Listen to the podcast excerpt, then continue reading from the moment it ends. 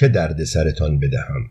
سالها گذشت و ستاره اقبال علی شاها افول کرد و تحولات عظیمی در تاریخ ممالک محروسه رخ داد که شرح آن از موضوع ما خارج است.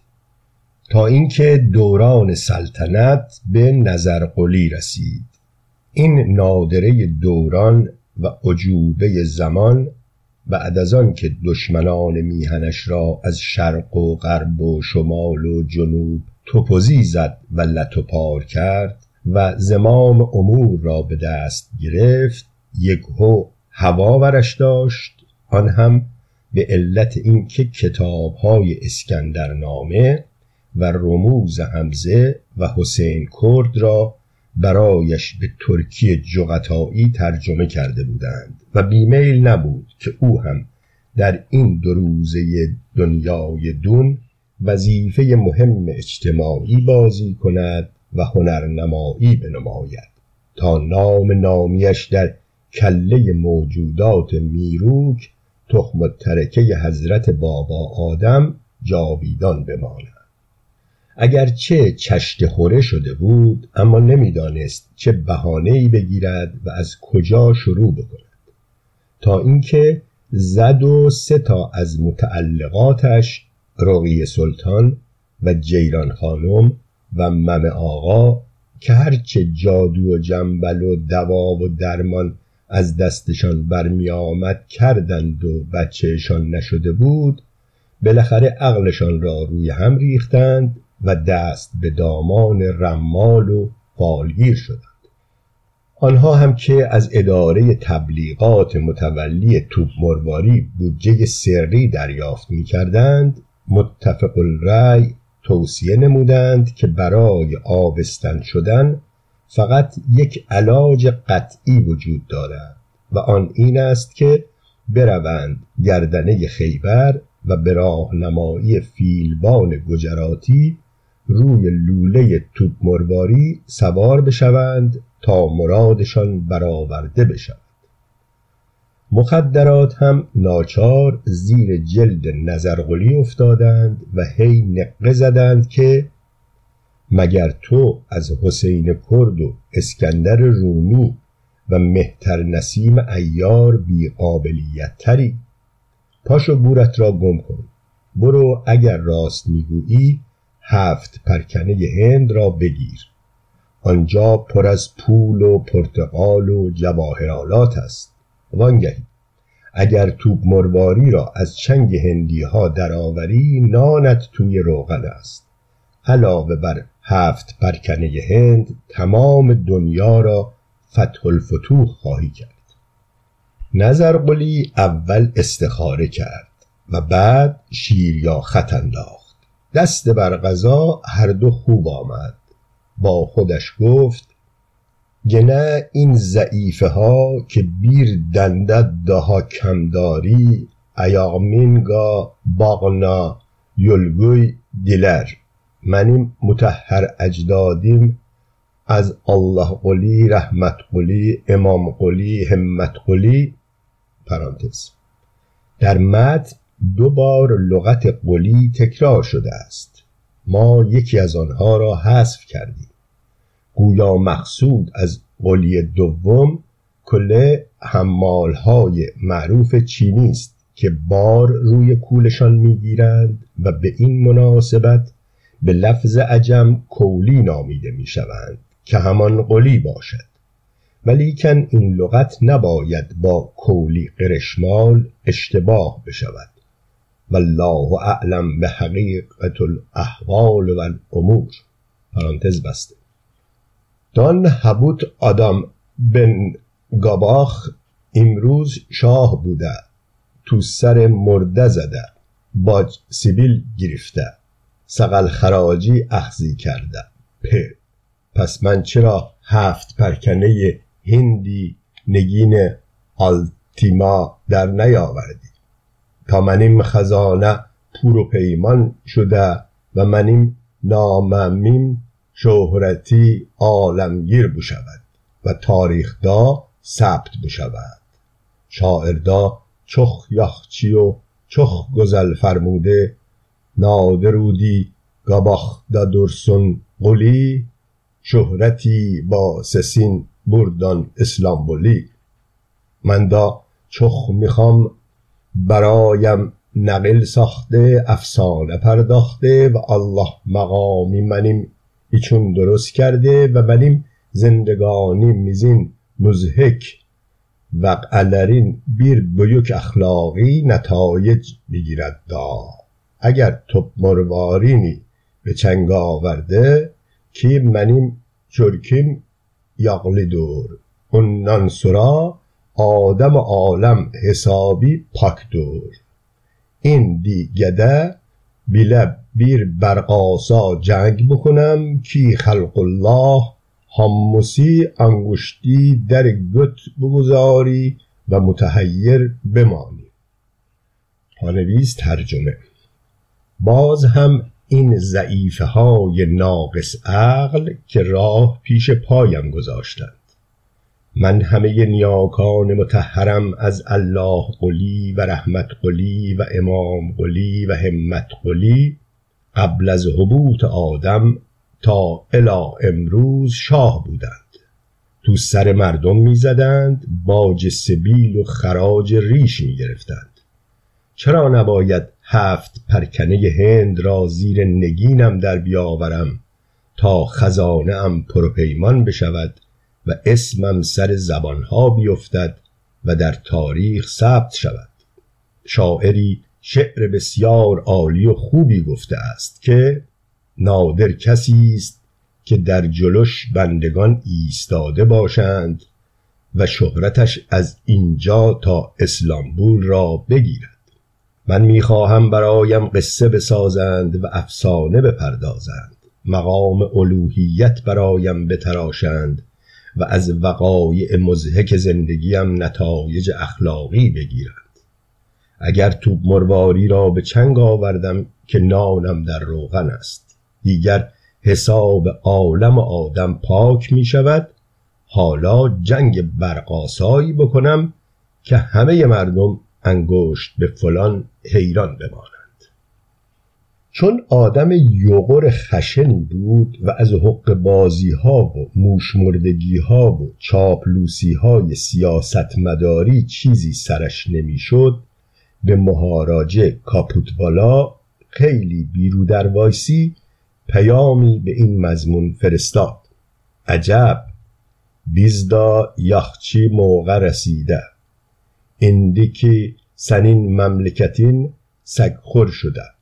همسایالیخ دا حق خودتو ادا کن.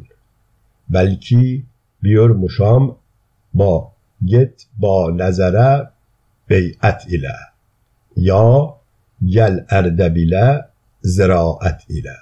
بیزدا وارخ حقیقتی بودور کی بگذار بیر دفدا برای جنگ بیر دوز بهانه گفته باشد الله اندالسوسون غیر از این اسمی جنگی خودم را اسلام یلدونا جهاد گویرم ترجمه ما هم سر قسمت رسیدیم حالا که مملکتت سگخور شده حق همسایگی را به جا بیار چنان که خودم فرمودم یا بیا با نظر تو بیعت کن یا برو کنگور زراعت کن ما هم هستیم. بگذار اقلا یک جنگ هم در این دنیا بهانه راست حسینی داشته باشد. وگرنه ممکن است که اسم جنگم را جهاد اسلامی بگذارم.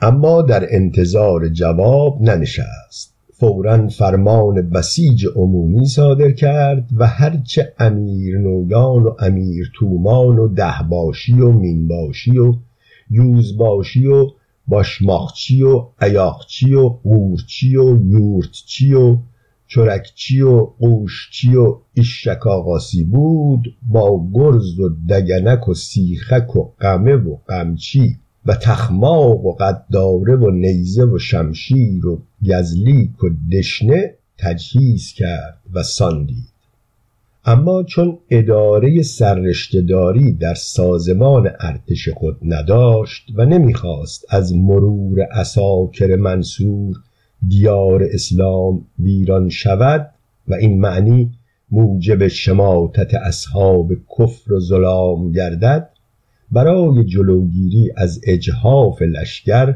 به مال و منال و محصول و پول و حتی بچه های مول خلایق مخصوصا به افراد توصیه فرمود که در چکمه خودشان دانه جوی بیندازند تا از رطوبت پای آنان جوانه بزند و بارور گردد. ضمنا در صورت زیغ خاربار آزوق سر خود باشند و از محصول آن صد جو کنند. روز قبل از حرکت یک دانه جو در چکمهش انداخت و گفت سن و لاسن تا هفت پرکنه هندی منیم نگین انبرنشین آلتیندان گتمرمسه هرچند که من عمری بوده اما به حضرت عباس آندا سسونکی بود چکمنی از پا در نیاورده. ترجمه به جان خودم. تا زمانی که هفت پرکنه هند را زیر نگین انبرنشینم در نیاورده هم اگرچه عمری هستم اما به حضرت عباس قسم که این چکمه را از پا در نخواهم آورد. توضیح آنکه چندی بعد میرزا کوچک خان هم گفت به قبله حاجات قسم که ریشم را تا موقعی که ایران را تمشیت ندهم نخواهم تراشید. و هیتلر هم روزی گفت به سر مبارک وطان صادعین قسم سبیلهایش را توی خون تر کردم که تا دنیا را قبضه نکنم این یک تا پیرهن را از تنم نخواهم کرد. ولی این دوتا به علل انشعاب ایدئولوژیک کارشان به جایی نرسید و نظر قلی ما تنها کسی بود که به قول خود وفا کرد. باز هم توضیح آنکه چون به راه افتاد قشونش مثل مور و ملخ همه شهرها و آبادیهای سر راه را میچاپید و میگذشت. و همین مناسبت صحرای قهستان که تا آن زمان از قایت معمولی رشک نگارخانه چین بلکه حیرت افزای بهشت برین بود به حالت امروز افتاد که افتاد. بالاخره پس از هفت ماه آزگار وارد گردنه خیبر شد. دم گردنه خیبر اگرچه قشون نظرقلی پشت ساقه های جو که از چکمه هاشان بیرون زده بود قایم با بازی در آورده بودند که به زبان فنی استتار یا کاموفلاگ مینامند ولیکن دیدبانان هندو متوجه آنها شدند و برای سرلشگران خود خبرچینی میهن پرستانه کردند و به دریافت هفت روپیه مزد جاسوسی سرفراز گردیدند. لذا دو اردوی خسم بوغ و کرنا زدند و حسابی مساف دادند. هندوها که از همه جا بیخبر نشسته بودند دست پاچه شدند و برخلاف بیانیه بیت اللحم به تو بمیری من بمیرم توپ مرواری را دو شبه از متولی مخصوصش کرایه کردند و جلو قشون زفرنمون نظرقلی آوردند. پرانتز گرچه ما قضایا را کاملا بیطرفانه و مطابق اصول فلسفی و علمی جدید تحلیل و توضیح می کنیم اما اینجا دیگر ارق میهن پرستی ما گل کرد و انان اختیار را از کف رها کردیم و دل به دریا زدیم و این صفت شایسته و بایسته را از لحاظ قلقلک سج و قافیه روی قشون نظرقلی گذاشتیم. خوانندگان محترم به سر شاهدند که ما چون این احساسات رقیقی در مقابل قشون کشی پرتغالی ها که فاصله آنها تا جزیره هرمز خیلی بیشتر بود از خود بروز ندادیم. پرانتز بست.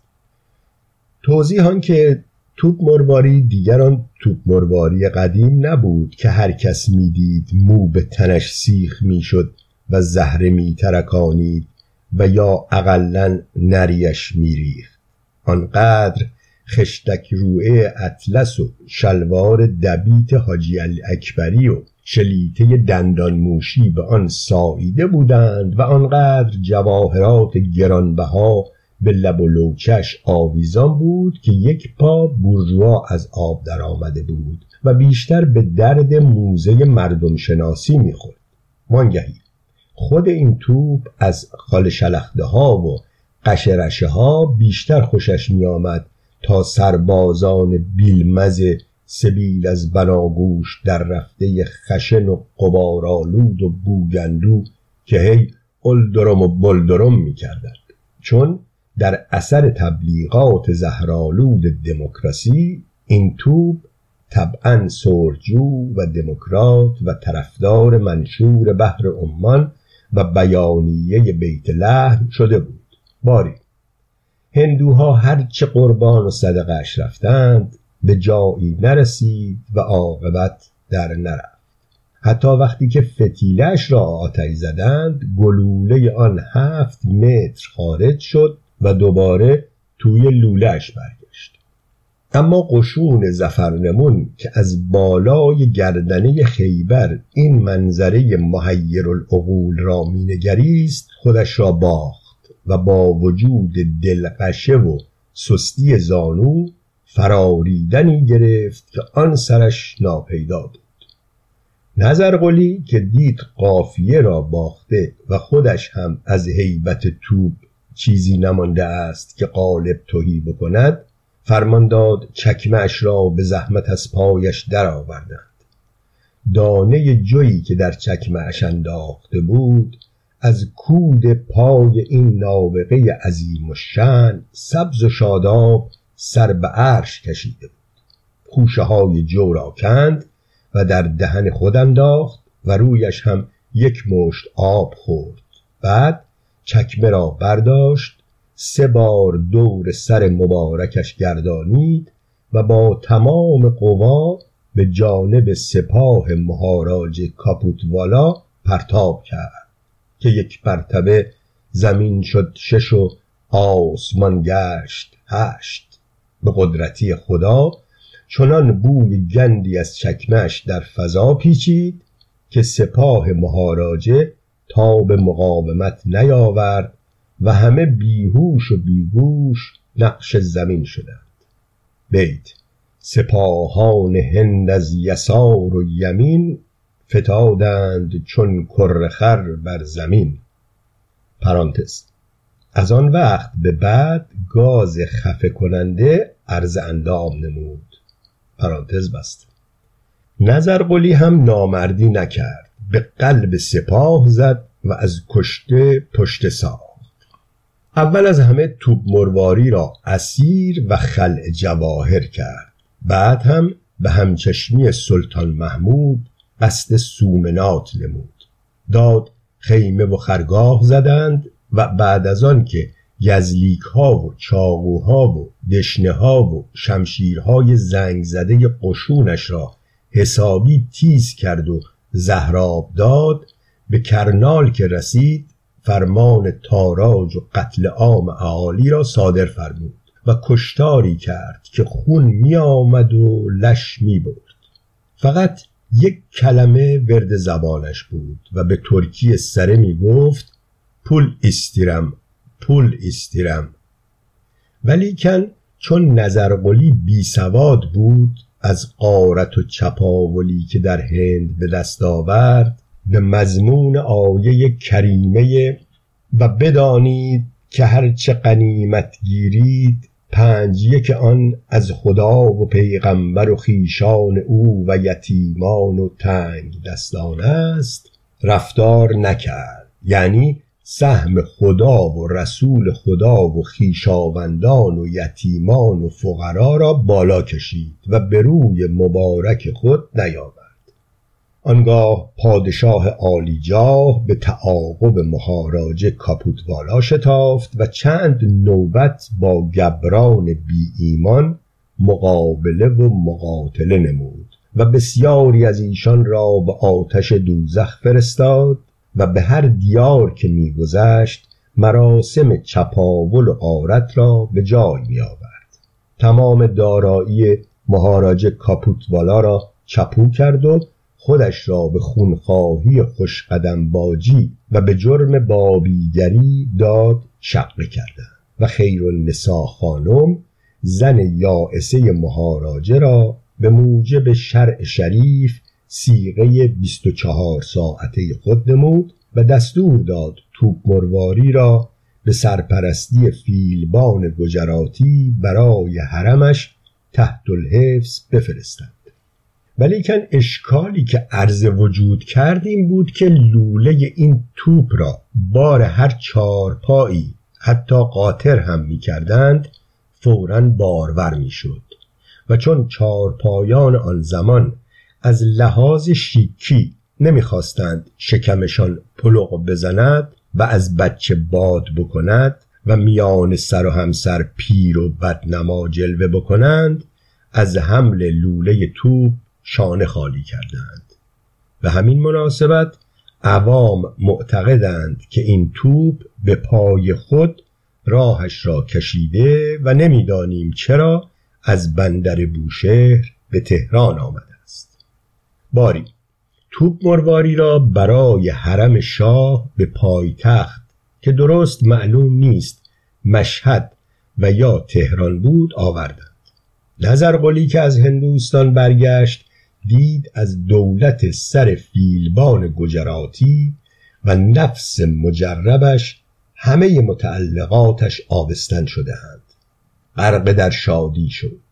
فیلبان گجراتی را به خلعت شاهانه مفتخر گردانید سپس شکر حضرت باری را به جای آورد و مذهب سنی را به المجلس طلاق داد و به مذهب جعفری شیعه اصلا اشری خودمان درآمد و داد شهر را هفت قلم آرایش کردند و هفت شبان و هفت روز آزین و تاق نصرت بستند و چراغانی مفصلی برپا کردند و برای توپ مرواری به پاس خدماتش میدان ارگ را بنا نمودند.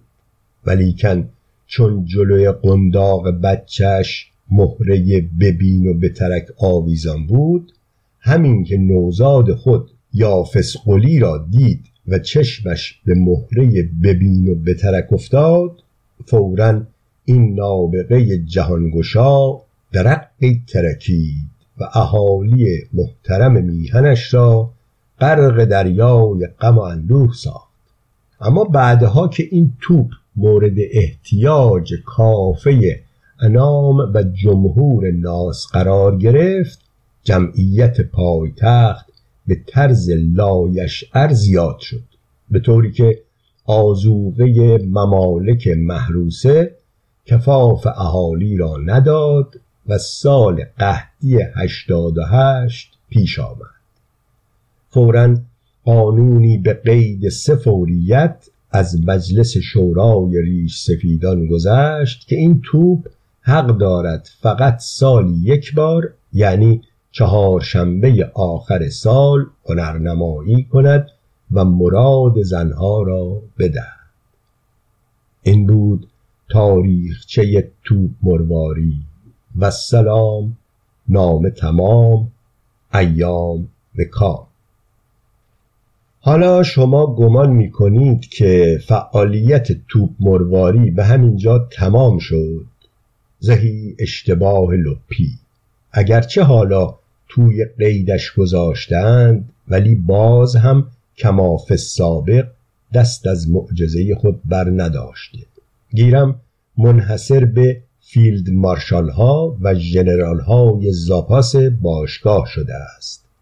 به این طریق که پیوسته بخت آنها را باز می کند و شکمشان آبستن می شود ولیکن این بد مروت صاحب ها نه میزایند و نه سرزا می رود در توضیحات توضیح راجب توپ مروارید رو می‌خونیم. در کتاب گوشه ای از تاریخ اجتماعی تهران قدیم جلد اول تهران 1357 هجری شمسی صفحات 36 و 37 درباره توپ مروارید چنین آمده است. نویسنده خود این توپ را دیده و مشاهده عینی خیش را شهر می‌دهد. توپ مروارید در قسمت جنوبی حوزه میدان ارگ محل پیکره فعلی بالای سکویی که دورش اواخر زنجیر کشیده شده بود قرار داشت و طبق عقیده عوام نادرشاه به وسیله آن افاقنه را از ایران بیرون رانده بود و توپی بود نظر کرده شاه چراغ که بدون کمک اسب و ناقله و وسیله از شیراز تا به اینجا آمده و در این محل بی حرکت شده بود. خلاف شرح واقعی خودش که در زمان فتلی شاه ریخته بودند و دستور ساخت و ماده تاریخ آن رویش نقش شده بود.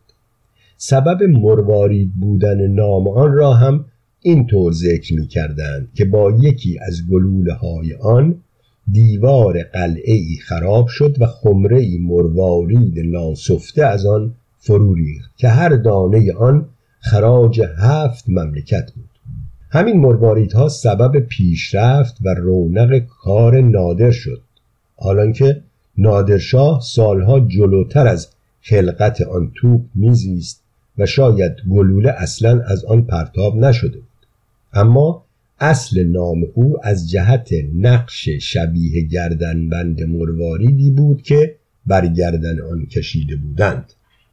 این توپ در حدود دو متر و نیم طول لوله و سر تا انتها میان سی تا پنجاه سانتی متر زخامت داشت و سرپر بود و از ته به وسیله فتیله آتش می‌شد و کله ای لبدار مانند کلاه بادنجان داشت که از مفرق ریخته شده بود و به طرف انتها کلفت می‌شد. دو چرخ بزرگ چوبی هم که تسمه آهنی بر دورش کشیده بودند و در دو متر ارتفاع از زمین قرار گرفته بود با سولتی دلپذیر زنان و دختران را جهت بخت گشایی و مشکل گشایی به طرف خود می‌کشید. چون شایع بود توپیست نظر کرده شاهچراغ که با پای خود تا به اینجا آمده و با لوله آنچنان رو به قبله قرار گرفته است لذا باید سببی باشد تا گره گشایی بخت های فرو بسته زنان و دختران بکند. بدین جهت هر شب جمعه از عصر بلند تا تاریکی شب زنها و دختران بی صاحب و مراقبی به دور آن جمع می شدند و از سر و کول آن بالا می رفتند و بر چرخهای آن با قفل، پارچه، نخ، تناب و تکه های چار قد و چادر دخیل می بستند و طلب حاجت داشتند. گاهی هم بر لوله آن سوار می شدند و از سر به طرف پایین سر می خوردند یا بر سر آن می نشستند و آن را می جنبانیدند و به خود می مالیدند و مطلوب نظرشان را نیت می کردند و مردان ولگرد و خانمبازهای خوش آب و رنگ هم میانشان میلولیدند و از زیر لوله به بالا نگاه می‌کردند و حز بسر میبردند و به شوخی و باردی و متلک پرانی می پرداختند و بسا بی بند و بارهایشان را که به کوچه پس کوچه های تکیه منوچهرخان می کشندند و حاجت روا می کردند. معلف تکیه منوچهرخان را در حاشیه چنین معرفی می کند. بازار و تکیهی در کوچه مقابل میدان ارگ و در معرفی بانی آن منوچهرخان گوید بنای آن توسط یک مسیحی جاسوس و معموری بی مذهب و به ظاهر اسلام آورده ای که نام خود را منوچهر گذاشته بود و به هنگام محرم در تکیه آن عزاداری می کرده ضمنا این کسی بود که توانسته بود لقب فلان سلطنه پرانتز کذا در اصل هم جای لقب سفید است بگیرد و در قسمتی از جنوب به حکومت بنشیند و ثروت بی حساب به دست آورد. در ضمن محرک و پشتیبان بابی ها بود و همچنین در خصت و لعامت زبان زد بود و نقص عضوی در رجولیت داشت چنان که خوش طبعی در این بیت با الهام از او درماندگی خود را اینگونه اظهار می کند بیخایه را به قدر جهان مایه دادهاند. ما را به قدر مایه او خایه دادند همان مأخذ حاشیه صفحه 37 این اطلاعات همه از نوع شایعات و یک کلاق چل کلاق های عامه مردم است. اولا لقب این مسیحی جاسوس و معمور بی مذهب معتمد و دوله و نه معتمد السلطنه بوده است که نشان کمال اعتماد حکومت به اوست. ثانیا این مرد نام خود را برای تظاهر به اسلام منوچهر نگذاشته چه در این صورت میبایست نام خود را محمد و علی و باقر و صادق و جعفر و تقی و نقی و اگر سنی است عمر و عثمان و ابوبکر و مانند آنها بگذارد. این شخص اصلا گرجی است و نام اصلی او در گرجستان پیش از افتادن به اسارت نیز نام ایرانی منوچهر بوده است. وی در ایران به اسیری و بردگی میافتد و آن نقص عضو را که معلف فاضلیات فرموده اند مالکان مسلمان و اربابان جدید او در وی ایجاد و او را اخته می کنند بعد هم اسلام میپذیرد و سالیان دراز با صمیمیت به دولت ایران خدمت می کند تا جایی که لقب معتمد و دوله می گیرد و در کفایت و لیاقت به جایی می رسد که استاندار های بزرگ مانند اصفهان می شود در ماجرای باب سید را در شیراز دستگیر می کنند و به سوی پایتخت می برند. در عصر محمد شاه قاجار 1250 تا 1264 هجری قمری 1834 تا 1848 میلادی در اصفهان نیز مثل جاهای دیگر متعصبان می‌خواستند بی هیچ تحقیقی او را تلف کنند و تعمه خشم و تعصب خود سازند.